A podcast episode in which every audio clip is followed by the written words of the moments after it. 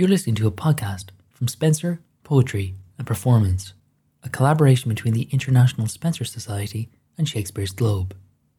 The conference took place at Shakespeare's Globe on the 12th and 13th of June 2017. This podcast features a recording of Panel 4 Rhyme, Line, and Lyric in Poetry and Drama. The discussants were Richard Danson Brown from the Open University, Paul Hecht from Purdue University, Julian Lethbridge from Tübingen, and Lucy Munro from King's College London. The facilitator was Eric Langley from University College London. I'm going to take quite seriously Spenser's uh, moan about uh, certain types of verse that keep the ear too long from his delight. As a facilitator, I'm not going to keep your ear from the delight of my speakers for very long at all. In what follows, I think it sounds to me like we're going to get rather technical. Our panelists in this, in this section uh, Lucy Munro from King's, Richard Danson Brown from the Open University, Paul Hecht from Purdue, Indiana, and Julian Lethbridge from the University of Tübingen in, Tübingen, Tübingen in Germany are going to get even closer to the leaves, lines, and rhymes of Spenser's poetry to reveal, I hope, the poetic and performative mechanics, the cogs and wheels of how Spenser produces his happy rhymes. They're going to consider the technical features of how Spenser goes about to frame his thoughts and fashion his poetic identity. We'll be considering, amongst other topics, um, the function and nature of Shakespeare's rhyme, technical specifics concerning the lengths of his line, his tedious fourteeners, his metrical feet, and write down, I suspect, to the syllabic count of his line. You'll hear more about the compositional strategies of Spenser in relation to other Elizabethan poets and the influence of classical prosody on English verse.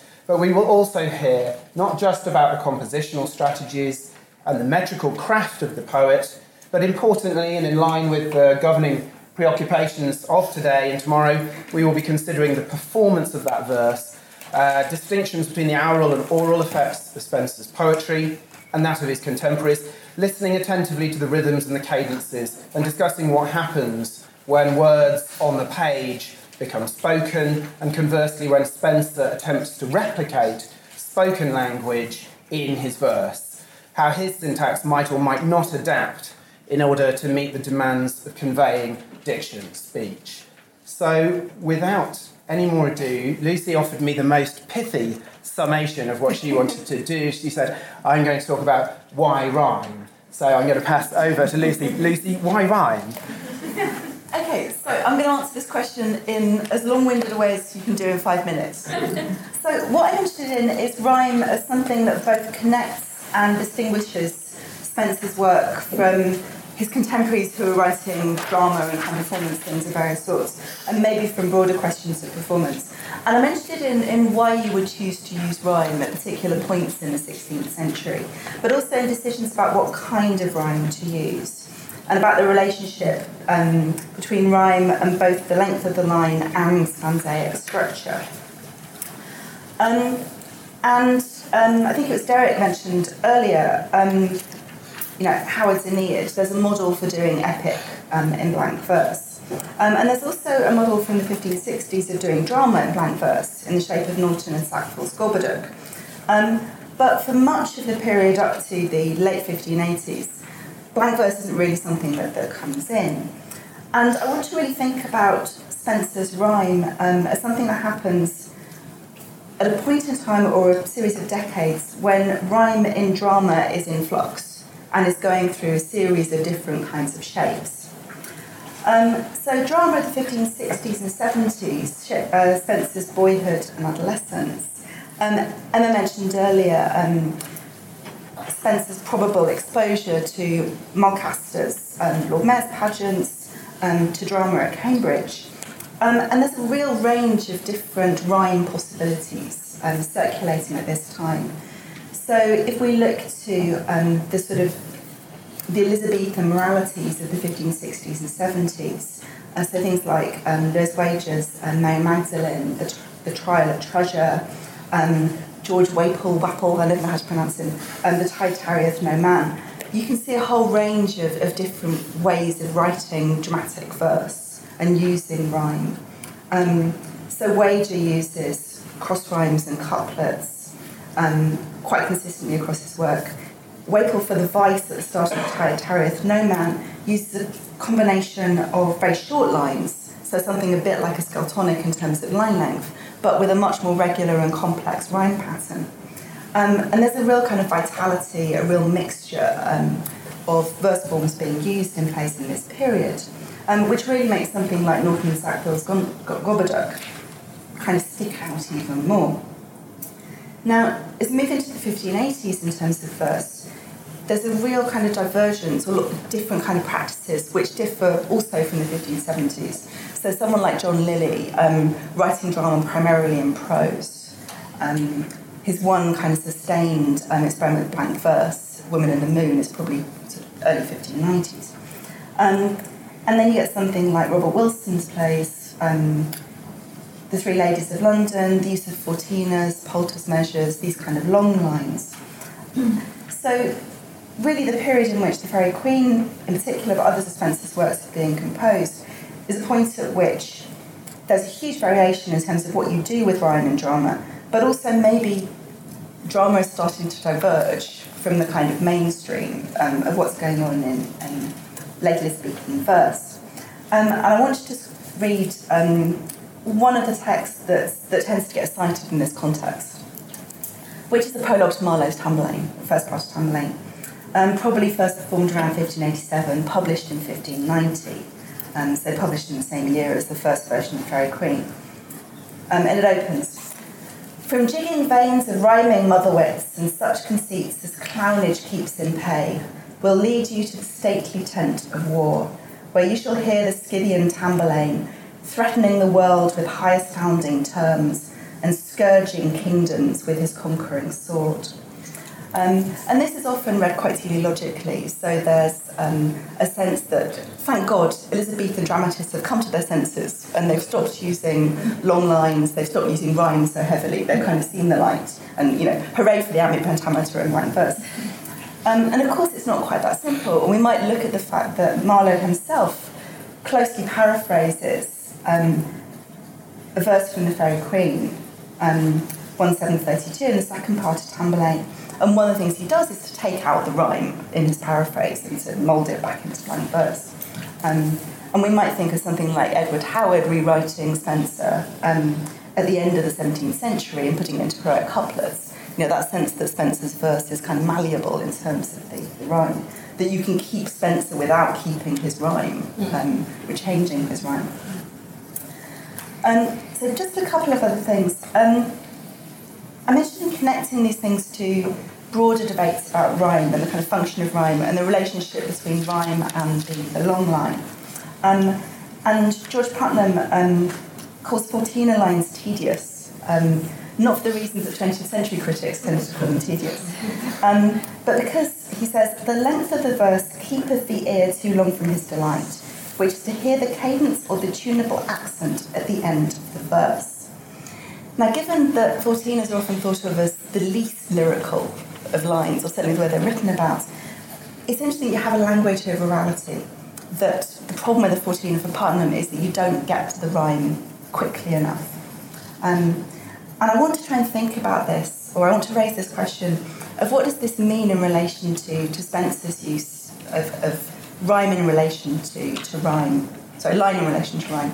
So if we think about the arguments um, written in sort of ballad measure or fourteener. Um, if we think about the Alexandrine at the end of the stanza, so what effect does it have on the rhyme to kind of elongate that final line? Particularly when you've got the, the couplet at the end, the way the couplet then links to the, the cross rhymes. And um, so that kind of intricate structure, which is then disrupted by that elongated moment. Um, so, just to kind of sum up the sort of question I have, um, I'm just really curious about what Spenser thought he was doing with his rhyme, but also what his dramatist contemporaries would have thought he was doing with his rhyme. Mm. Yeah. I think this is a good moment, maybe, if we hear the first of our pivot readings. We've, we've only got two large pivot readings in this session, so let's hear the first. one. this is uh, coming at the end of the argument between mutability and nature uh, and then we'll have a brief pause and go immediately on into the opening, uh, the, only, the only two uh, stanzas of Book 8, uh, Canto 8 of Book 7. So having ended, silence long ensued, nay, nature to or fro spake for a space, but with firm eyes affixed, the ground still viewed. Meanwhile, all creatures, looking in her face, expecting the end of this so doubtful case, did hang in long suspense what would ensue, to whether side should fall the sovereign place. At length, she looking up with cheerful view, the silence brake, and gave her doom in speeches few. I well consider all that he has said, and find that all things steadfastness do hate, and changed be. Yet being rightly weighed, they are not changed from their first estate, but by their change their being do dilate. And turning to themselves at length again, do work their own perfection, so by fate. Over them change doth not rule and reign, but they reign over change, and do their states maintain. Cease, therefore, daughter, further to aspire, and thee content thus to be ruled by me. For thy decay thou seek'st by thy, thy desire, but time shall come that all shall changed be, and from thenceforth none no more change shall see. So was the Titaness put down and wist, and Jove confirmed in his imperial see. Then was that whole assembly quite dismissed, and nature's self did vanish, whither no man wist. As everyone said, it's really, really great to be here. We're having such a lot of fun in all sorts of ways. This, um, what I'm going to talk about, goes back to an argument that I had with Julian Lethbridge in Dublin uh, about syllabics. Uh, I um, my maths is very, very limited, but I can add, add up to 10, and being mad, married to a, a mathematician does have certain advantages. So, my suggestion is that Spenser counted syllables off and on when writing The Faerie Queene. In doing this, he was following the writers of the so called drab age who contrived to write lines which are metrically regular through the device of a fixed caesura pattern. But the effects and influences of Spenser's experiments were much more far reaching. So here are, I'm starting with some examples Gascoigne steel glass, all people dread the magistrate's decree. Philip Sidney's Arcadia, ye goat-herd gods that love the grassy mountains. Faerie Queene, Book 6, to take the air and hear the thrush's song. I love that line. Anyway, Marlowe Tamburlaine, for Tamburlaine, the scourge of God must die. and finally, Richard III, grim-visaged war hath smoothed his wrinkled front. As I'm sure you can see and hear, what unites these lines is the major pause after the fourth syllable. In the early text, the punctuation is heavily marked with commas which are sometimes omitted in modern editions. All of the lines, with the exception of Sidney's Ye Goat-Herd Gods, are decasyllabic. Sidney varies the pattern, of course, by having a disyllabic word at the end of the line, mountains, like question in uh, to be or not to be, of course. Um, there are hundreds of examples of this line shape in the Faerie Queene alone, and it's this distinctive mise en page, which I call rather catchily the 4 6 line, which I want to talk about, which I want to use to suggest that Spenser counted syllables rather than simply writing in feet. It's tempting to argue, of course, that this way of presenting pentameter lines was a foible of print culture rather than a reflection of performance practices or how Elizabethans experienced verse. So, though folio alone of the early editions has Hamlet saying, here we go, is sicklied o'er with the pale cast of thought, we perhaps don't want to imagine Richard Burbage heeding that comma on the stage of the Globe or even in an indoor theatre. But Elizabethan writers were highly conscious of this caesural pattern. Gascoigne indeed recommends it as a compositional norm, and he says, in a verse of 10, the caesura will be best placed at the end of the first four syllables. The steel glass is actually a procession of four six lines with little variation. Uh, for those with a taste for these things, even more extreme is Thomas Churchyard's poem on Wolsey in The Mirror for Magistrates, where every single line conforms to this pattern. I'm to, I actually think this is rather a good poem in many ways. When you read it, you think, oh my god, he can't have meant that. And um, Matthew Woodcock's brilliant biography of um, Churchyard does make the point that you do get rather tired of this shape. Nevertheless, this is, and what you see here is the subordination of of, of syllables in ordinary English words to the metrical pattern. So here we go. All went to church when service bell did knoll. All dined and supped and slept at cardinals rather than cardinals' charge. And all would wait when Wolsey took his barge. Summoning the shade of C.S. Lewis, David Wilson Okamura describes this as chant like, moral, drab, industrial. Yet there's nothing intrinsically wrong with a 4 6 line. Arguably, Churchyard's poem is both effective and monotonous metrical writing, which shows what you get by the rigorous subordination of language to metrical pattern. Wilson Okamura says elsewhere, rightly, all meters are rigid. What the 4 6 line did, I think, was to confirm a consistent base for the decasyllabic or iambic pentameter line. Spenser's innovation, I think, is devastatingly simple. He abandoned the requirement or the fad for every line to follow this pattern. So, the tree catalogue in Book 1, Canto 1 is full of such lines.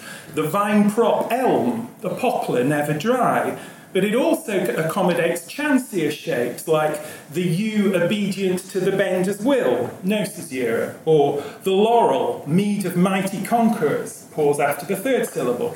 We find four six lines on every page of the Faerie Queene. We've just heard some from the mutability cantos, but they are part of a forest of metrical patterns. I think personally the lack of agreement about what we call this line is troubling. Is this a foot based accentual metre, as argued by George T. Wright in his brilliant uh, book on Shakespeare's metres, or is it a syllabic line, as argued by Suzanne Woods? In the time I've worked on Spenser, my mind has changed on the question. I used to think that iambic pentameter was the best description of what uh, Spenser was aiming for. In Jeff Dolven's words, we heard uh, from him earlier today, the Faerie Queene shows a massive commitment to iambic movement. These days, I'm not so sure. Faerie Queene is certainly regular and regularizes itself on a base on a pattern of 10 syllables with 12 syllables for each stanza's closing Alexandrine. I'm going to leave you with some examples which serve to prove my point, all of them from Book 1, Canto 1. None of them, I think, quite work as regular iambs, yet each, or iambic pentameter, yet each of them conform to this, a syllabic pattern of 10 syllables. So, firstly, a trochaic opening, gathered themselves about her body round. This is terminology borrowed from Wright, spondaic and pyrrhic iambs. So, uh, a pyrrhic at the start of a strange man I can you tidings tell. Closing spondee, I think we heard that, had that earlier. His dwelling is their tethys, his wet bed. And again, a right concept of syllabic ambiguity. Under black stole, hiding her baited hook. And this is a sequence of uh, syllabically ambiguous lines captive to fortune and frail worldly fears. Fly to your faith for succour and sure aid. Let me not die in languor and long tears. You don't, of course, have to agree with my scansions. I expect to get beaten up by Julian afterwards. Nevertheless, this single canto shows that the Faerie Queen is far from metrically predictable. Spenser uses the kinds of tricks I've noted to achieve variety while sticking to lines of 10, 10 or 12 syllables for the Alexandrines. In doing so, I reckon he gave Marlowe and Shakespeare templates they could mimic and develop. Thank you.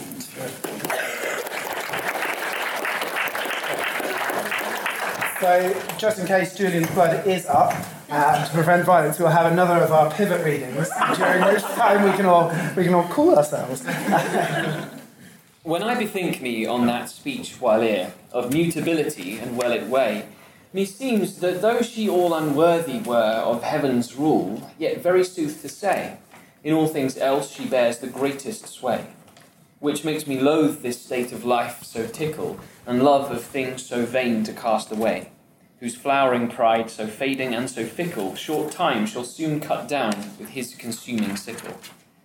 Then gin I think on that which nature said, of that same time when no more change shall be, but steadfast rest of all things firmly stayed upon the pillars of eternity, that is contrary to mutability for all that moveth doth in change delight.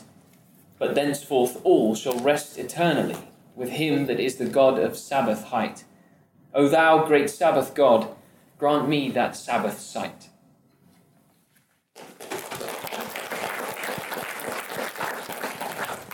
Uh, this is the Fairy Queen again.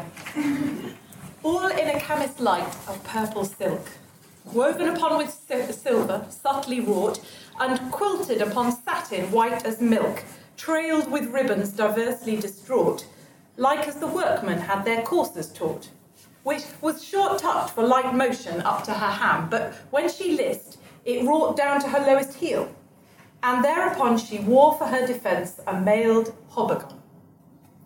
And on her legs she painted buskins wore, basted with bends of gold on every side, and mails between and laced close afore, Upon her thigh her scimitar was tied, with an embroidered belt of mickle pride.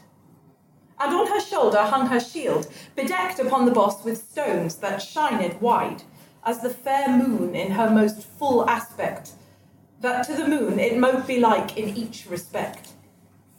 Then forth came Artegall out of his tent, all armed to point, and first the list did enter Soon after eke came she with fell intent, and countenance fierce as having fully bent her, that battle's utmost trial to adventure. The lists were closed fast to bar the rout, from rudely pressing to the middle centre, which in great heaps them circled all about, waiting how fortune would resolve that dangerous doubt. Yet still her blows he bore, and her forbore, weening at last to win advantage new. Yet still her cruelty increased more, though and though power failed, her courage did accrue. Which failing, he gan fiercely her pursue, like as a smith that to his cunning feet the stubborn metal seeketh to subdue. Soon as he feels it mollified with heat, with his great iron sledge doth strongly on it beat. For with his trenchant blade at the next blow, half of her shield he shared quite away, that half her side itself did naked show, and thenceforth unto danger open way. Much was she moved with the mighty sway of that sad stroke that half enraged she grew, and like a greedy bear unto her prey, with her sharp scimitar at him she flew. That glancing down his thigh, the purple blood forth drew.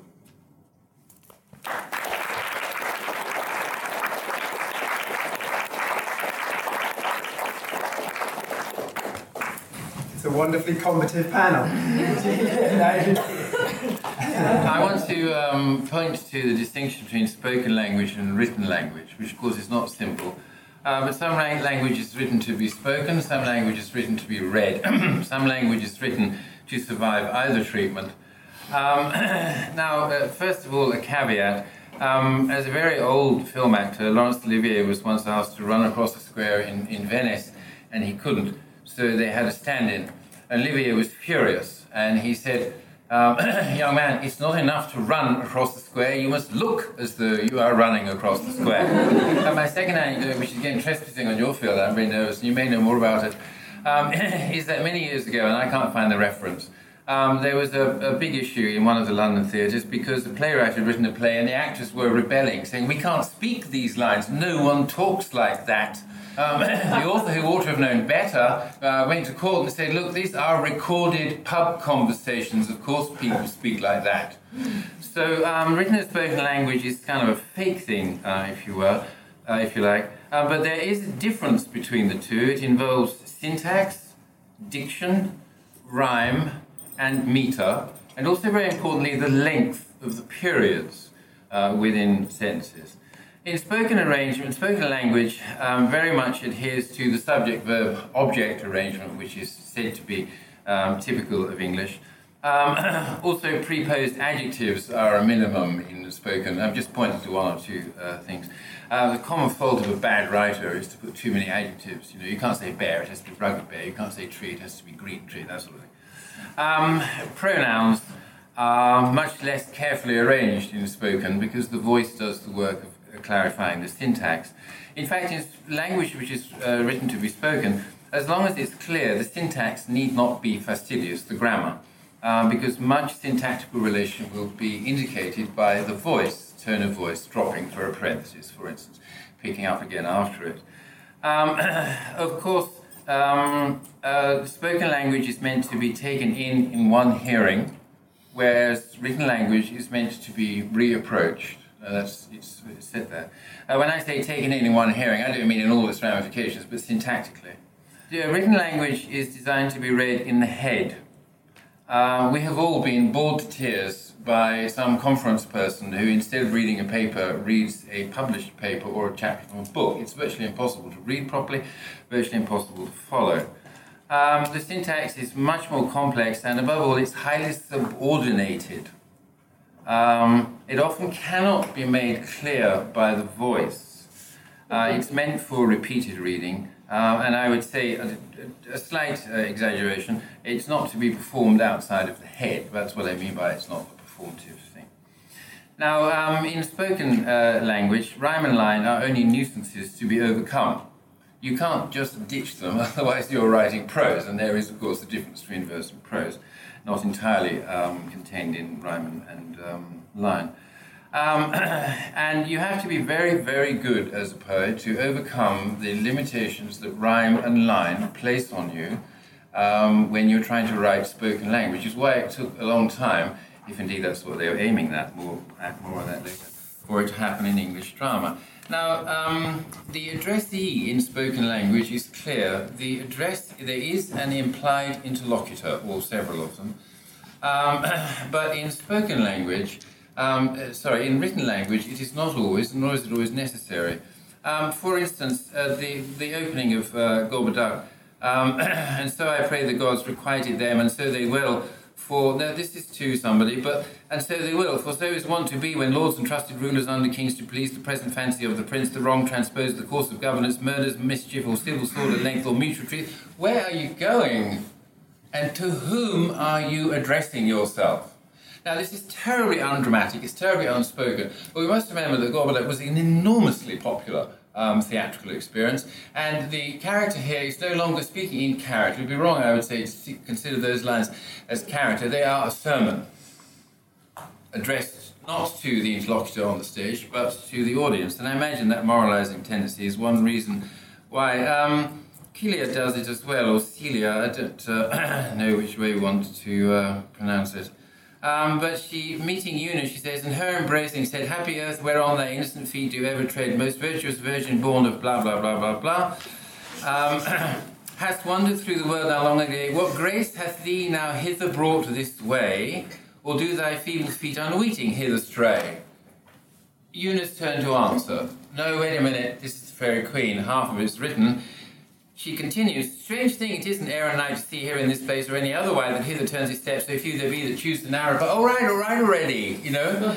and Una, in typical conversational fashion, ignores the extended adjunct run-on paragraph and answers the, uh, answers the question posed 12 lines previously, thyself to see and tired limbs to rest. Now I think we all do this all the time where someone says, "Oh, and what did you think of that speech? I thought it was just so awful. It was so hot in there. Why on earth can't they put some air conditioning in the place?"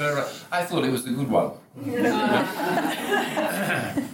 so um, I want to say that, um, in fact, the Fairy Queen is um, is both spoken and written language. It's perfect forum for this sort of puzzle.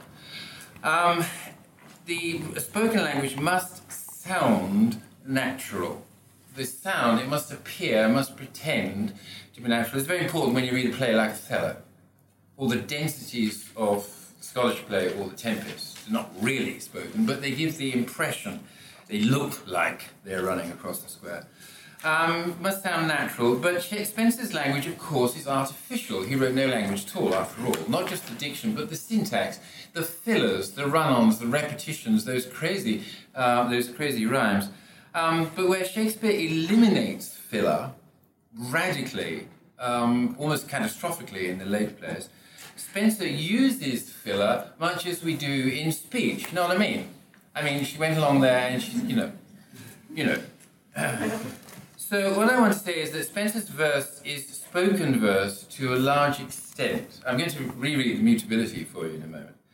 Um, but that it also contains um, elements or, or, passages, I wouldn't know yet, um, of written language. Lots of spaces that way. And I noticed that Matthew practically gave up on the syntax of Clarion's arming earlier today and flattened it quite deliberately. And I would say that's because that is a written piece, whereas some of the other pieces that we've been listening to are, in fact, um, uh, spoken. okay, so um, here's, here's Spenser. Um, I'm just going to give my take, and that's it then. So having ended, silence long ensued, no nature to or fro spake for a space, but with firm eyes affixed, the ground still viewed. This is spoken language, you can hear it. It's very easy to indicate the syntax with the voice. Meanwhile, all creatures looking in her face, expecting the end of this so doubtful case, did hang in long suspense what would ensue to whether side should fall the sovereign place.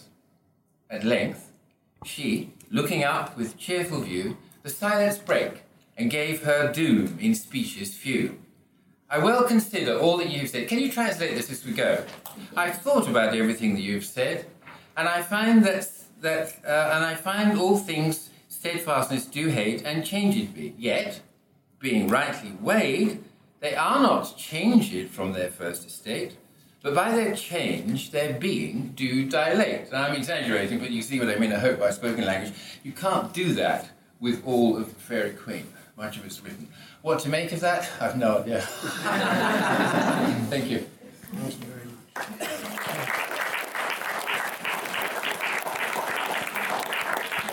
So I will open up with one question and then I will throw it to the floor. I suspect the floor may be quite active, so I should restrain myself to one quick question. I was struck by something that uh, David Miller said earlier on about the way that Spenser has to accommodate uh, the demands of lyric form, uh, and as Lucy, you were just mentioning again there, that sense that the rhyme sometimes comes in and obstructs, or the rhyme can slow things down, or the elongations of the Alexandrines can actually become impediments, and then just as we've heard there, about the use of filler and kind of stuff that comes in between, and we seem to be thrown into a never. I mean, Patricia Parker would obviously talk in these terms in particular about a kind of a text that is drawn to the elongation, a text that is drawn to the dilatory, um, and the kind of yeah, the pause that obstructs.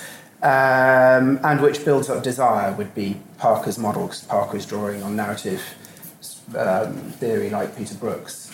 Uh, and I just wondered, yeah, if you could just slightly broaden out what you're saying about the specifics of how there are a ten- there's a tension in Spenser's verse between the, the obstructive and the flow, or the uh, restraint and the enormity, or uh, uh, that, that, might be kind of made manifest in the specifics. Yeah, um, in this context, I've, I've gone into that somewhat in the introduction to Called to Spenser's Rhymes, which Richard and I um, had many a warm discussion over. Our argument in Dublin, incidentally, was warm only in its friendship. Um, in fact, this is one of the great achievements of Spenser, which was picked up by Marlowe, and I reckon Marlowe spotted it in pretty much our own terms. Bearing in mind the caveat which uh, Lucy made, also and someone earlier today made, uh, that they weren't trying to become Shakespeare. That is a, you know, a trajectory that we see ex post facto. Um, I think what happens with Spenser is that he overcomes all of this. He inherits a line based on rhyme. And even where the line is not rhymed, you've got the 4 6 pattern or whatever other pattern you've got, and it comes line and clause more or less identical. Um, and Spenser's great achievement in the Faerie Queene, less so in the Shepherd's Calendar, but I, am afraid I'm not really qualified to speak of that, um, is to break away from this. The miracle, looking back at it as a, historian, um, is that he not only did that uh, with line and rhyme, um, which involves the movement of the caesura, the placement of the caesura is crucial to this, um, uh, but he also did it from within stanzas. Um, so I'd say that the obstructing zonzo, this is put to good use by Spenser. His achievement is to break away from the rigidities imposed by line, rhyme, stanza. So that somebody who didn't want to rhyme could come along and Yeah. borrow, roughly. That's an old story. Lucy. So I love all of that, but I also want to, to sort of make a, make a stand for rigidity in a funny sort of way as well. That one of those things, one of the things that the Alexandrine sometimes used to use is a way of, of kind of bringing things to a temporary halt and then kind of kickstarting again. So the tendency for a lot of bits of direct speech to end at the end of a stanza, to end on the Alexandrine, and the the tendency for um, standards to start with things like as, when, and. You know, there is that odd kind of shuffle, kind of stop-start mm, mm. kind of feel um, to the way that, that Spenser seems to use his, his stanza as well. So the stanza, you know, this is obviously a, a, a, not saying anything that's not obvious, but is very much a unit in itself as well as being part of a series of mm, connection, connections. But, uh, sorry. No, well, I, uh, Lucy's just touched on one of my obsessions, which is stanza lead words. And um, with Julian's help, I have counted them all. Does anyone have a stab at which is the. I mean, Andrew and Jane can't, uh, they've already heard me ranting on about this, but anyone like to guess which is the single uh, most numerous stanza lead word? You mean the first word in a stanza? Yeah, so. As. No, no. But? But, yes, but is top of the box. And it, buttishness, if I'm right, grows on Spenser as he writes. So, in other words, book one and is still far out away in front. But by the time you get to books five and six, buts are all over the place. And it's, um, well, once you notice it, it kind of does your head in. Um, uh, so, you know, it seems to me there is something. I mean, there's a Judith Anderson essay about butts, a, a very interesting essay about butts in the uh, proem to book six. It's more than just that proem, which is obviously an extraordinary piece of writing. Uh, and, you know, I, w- I will publish this at some point. Uh, I, you know, I think it is something for the community to make more of uh, what this actually tells us. And the, the other thing I wanted to say is we've mentioned lots of fascinating drab uh, writers. The big person we've not mentioned is Chaucer. And it seems to me that we've still not got to the bottom of the question of how Spenser heard Chaucer. And, you know, why rhyme? Because Chaucer rhymes. And, you know, in some senses, uh, Chaucer is every bit as significant as Virgil, Ovid, all the rest of them. And I think as early modernists we have tended to diminish Chaucer for institutional politics of English department ways. I still think, you know, you, I tried to read myself into how uh, Spenser thought of Chaucer, which is the most extraordinary forerunner. And, and, and, you know, I don't know how we do that. I want a TARDIS or something like that to get us back there. That's a very long-winded answer. Yeah, I can't wait for the journal title. That's good. Uh, I wanted to address the last two uh, presentations briefly. Uh, the last first um, on the question of some of the verses reading like spoken language and some like written language. I did a project uh, last year with a speech pathologist who'd been working on the question of uh, in modern spoken language, you sometimes have people who have a tendency to speak in more complex structures, more paragraph like structures, compared to what we would think of as standard speech, which is a pattern that also tends to go along with particular forms of muscle development in the jaw, mm-hmm. which suggests that it results from learning to read before you've finished learning to speak properly. Right. Mm-hmm. That sometimes, because we teach reading so early, mm-hmm. you actually become a fluent reader before your jaw has actually grown physically to its full mature speech capacity, which, which doesn't happen until you're about three. And that you develop an entirely different speech pattern if effectively your fluent language is written English rather than spoken English. Now, that's a product of our educational system. Yeah. If you look at both records of spoken and written English from even four decades ago, the patterns are different. And so I think that opens up the question of what can we learn about the balance between text that was spoken text and text that was written text, given the educational practices of this period and the relationship between how one learned to read, which was so different from the ways we learn to read uh, than now. So just a, an interesting question. Also, having just come from a Savonarola symposium, I don't know whether I would agree that character drops out when we're in sermon uh, mode. Uh, I think there could be a lot of character well, I would in, like a sermon. generalise that point. Some characters, um, some characters uh, sermonise as part of their character. Um, addressing briefly and relatedly Paul's uh, intentionally provocative in, uh, invitation to address the question of performativity. I, when he was saying that, I felt a sort of similar need that I've sensed being brought out by it, which I would love to hear people here address. So I, I'm a historian, I, I show a lot of Shakespeare histories to students, and I'm often working with students coming from a wide variety of disciplines. So I'll have political science students and his, history students and classic students and English students in my uh, presentation where we're looking at a Shakespeare uh, DVD often because we don't have the luxury of having actors on hand a lot of the time. Uh, and, and very frequently I've found that the PhD students coming from the English department, not in the discussion, but after the discussion when we've had dinner and we're relaxed a bit, will then fess up to hating performance and resenting the sort of intrusion of performance as a concern, where they would rather, and I've had multiple students express this, they would rather be allowed to concentrate on the purity of the text.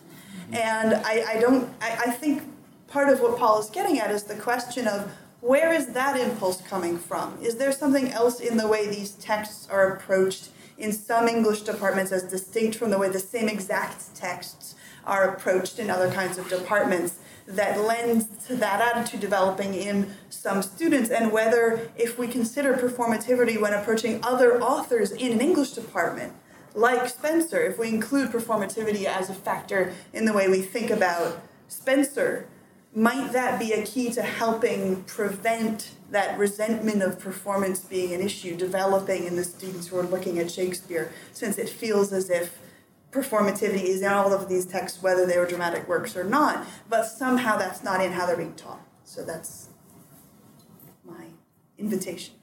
I totally agree. I think the really exciting work is done in theatre. Uh-huh. And I think English departments are slowly getting ossified because the universities are dividing theatre departments and literature departments instead of encouraging dialogue.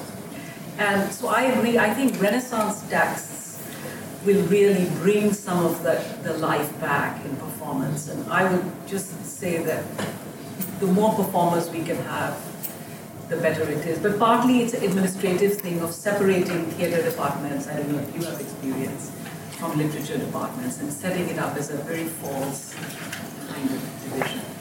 Uh, there's a question there. Um, I must shift gears, but uh, without saying one, one quick thing about this, I think in the early days of performance studies, the question of text versus performance was itself a critical issue. Um, and I just think that the, those two things, I mean, have diverged now, and I think that performance studies people actually don't really fuss about that. But I think there is a question of aestheticization, and I think that there is a trend in some English departments, I won't say all, where poetry is a kind of high aesthetic form, uh, an object, as opposed to kind of a dynamic performance. And, and so there are some tensions there, but I also think we've, at some level, also left behind that. But, but I'm about to shift gears to just go with the Chaucer point that Richard made, to say that I speak here as a comparatist, that I'm very struck in our discussion today at how strongly English it has been, even though we are dealing with poets who are um, often, uh, in some sense, I won't say bilingual, but multilingual, who have read and think and work with different kinds of poetic minds. And so, you know, the question of Chaucer, I think, is important and interesting because Chaucer, in some ways, invents a vernacular thinking about the invention of other vernaculars. I'm thinking here about Chaucer's interest in Boccaccio and Petrarch. Uh, and already there, there is a question um, before, you know, Shakespeare and Spenser and others of what does it mean to write a vernacular poetic line, and how is that different from a classical poetic line? How is that different in other emerging European vernaculars? And I think that that is a hugely important question for Spenser And specifically, Richard, in, in your talk, it really made me think, you know, is Spenser thinking about the hendecasyllabic line in Italian and French? Because that is a line that is also playing with this question of syllabic versus other. You know, there's a lot of work on sort of quantitative meter and the question of classical metrical, you know, uh, forms and how English moves towards iambic pentameter. But I, I, I at least, I mean, this is just probably ignorance on my part, but I've just not seen uh, a serious consideration of how does English emerge alongside the question of the hendecasyllable? And I've been recently working on Petrarch, the question of illusion in words, for instance, which is a huge issue in, in Rime Sparse. Um, you know, it's clear that Spenser read Italian and thought about it really well, and you see Petrarch experimenting with this in all sorts of interesting ways. And so, you know, you're talking me think, oh, why don't we think about that? Or similarly, Spenser and Ronsard. I mean, yeah. the Alexandrine and the, the issue here again about the stanza as a closed form. I mean, Spenser is working and doing something really interesting with Ariosto's Ottava Rima where clearly the addition of 8 to 10, uh, the closure of the Alexandrine, is playing with a narrative form that was that was in the ballad form, that was interested in rhyme in narrative and how that gets closed off and moved forward. I mean, there's a real dialogue there to be had with other European vernaculars and with the way someone like Chaucer was already having that dialogue. Yeah, no, I, I completely agree. I, I used English examples partly because Wilson-Okamura focuses quite heavily, as you know, on the French example. I mean, I think personally he misuses the French example yes. in, in certain ways because he uses it to advance the no relationship between form and content, which I'm afraid I just don't yeah. buy. But, you know, he has done a lot of work on that whole nexus. I agree, there's a lot more to do on the Italian.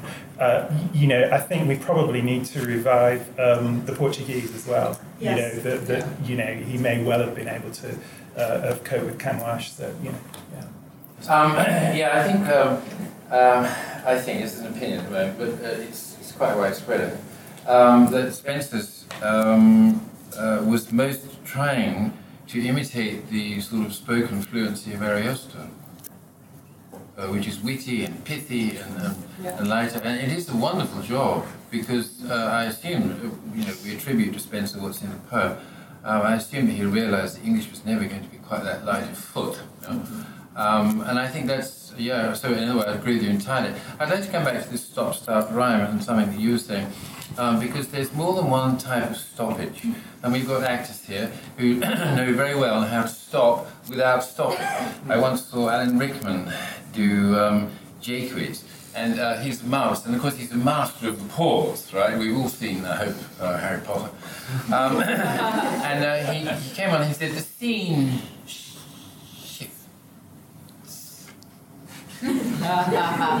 and you could just feel we were all hanging on this scene and then waiting after she it wasn't a pause in a stop in this sense.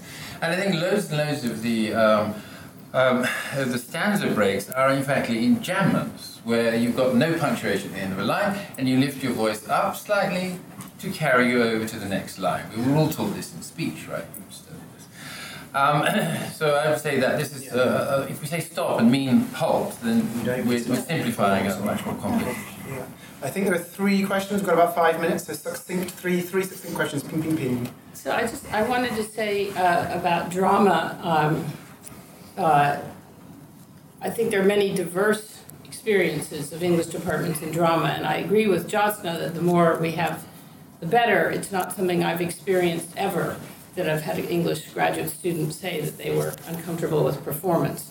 So I think there's diversity here. We actually bring actors into our classes quite a bit. That said, I've been thinking about the issue of scale that Joe mentioned earlier, and I feel that one of the things that these actors are doing for us and that drama does for us is to force us to slow down. Because when you read The Faerie Queene, in the end, you can't spend the same amount of time on every stanza. So you have your stanzas that you spend a lot of time on, but it's wonderful to hear these parts of the poem, some of which are some of my big stanzas, and some of them are not. And I feel that drama allows this space of opening up a kind of time for us. It's a it's a temporal space. It's like the shift and the scene. It just gives us a space for enjoying things about the poem that oftentimes we don't have. So I feel that it, it opens up many other things, but one of the things it does is have us experience the temporality differently maybe and understand how the poem has so much that we normally can't see because literally we are going to spend a class on say two cantos and you're not going to spend every stanza in those two cantos the way you're doing it. So that's one thing i was thinking about this issue of scale that it's a big scale it's a big amount of time for a small stanza but that's what you bring so just a thought on the dra- value of drama in our context. Paul do you want to Do you want to speak to that? Yeah, I mean, you know, I mean, I, I had like all these other things I was going to talk about up until you know a few minutes before um, about the relationship of acting training to poetic performance, and I think there's there's there's a lot to think about there uh, because I don't think that a lot of the skill set that actors bring to, to reading poetry is is is necessary to um, have a performance of it, although it can be really great to, to add. Um, and I think it's very interesting to, to hear these actors and, and the there's some subtle differences between them that I think might reflect differences in their in their backgrounds that would be interesting to get into. Um, I also had a point about um, about Latin, um, in which I have I suspect that that in particular having an encounter with um, uh, Latin prosody is absolutely crucial for thinking about listening to English verse. But I mean that seems like a really pretentious point to make because obviously we're not going to get everybody to learn Latin. Um, and, and also, there's also lots of people who don't know Latin who nonetheless seem to have hooked into the same perception. Um, my final thing to say would be that I feel like that there's a clash between the version of performance that we do in English, which is what I was really trying to fuck with just then, you know, because of course we never swear. Why not? I don't know. I mean, other people swear when they want to be authentic um, but not in an English conference. My God, there are so many unsaid performative parameters about this discipline. And you know, I, I feel like in a conference about performance and poetry, maybe we should try to draw our attention to some of those things and like ask why they're there, what they're doing, you know, how do they um, uh, condition our responses to to all manner of things. Yeah make one final can, yeah. question and sort of wrapping up. I suppose I did want to say in response to Paul that I don't think there can be any doubt actually about the seriousness of purpose or the good faith of any of us in this room in coming to Shakespeare's Globe to try and think about poetry and performance as what Joe Campana called, uh, and was, I wrote it down because I thought it was just lovely, shared unevenly over overlapping terrains, I think he said. And I think that this is the point of this day, this is the point of these different kinds of formats, it's the point of the discursive format, and hopefully of the work that we're going to do later on. And it's precisely the problem of the kind of self imposed silos that we often, as scholars, insert ourselves into that we want to constructively address. But I did also want to correct any misapprehensions that might have arisen in relation to that, um, which is about the seriousness, the value, the insight, the intelligence that our actors have brought to today's uh, sort of proceedings. There are things from the very first moment uh, of your very first readings, and even those the passing comments about how actually Spenser's verse is easy to read. There's an easiness that immediately overturns so many of our expectations and, uh, and sort of assumptions as Spenserians. And I wanted to ask us all maybe if we could give a special vote of thanks to the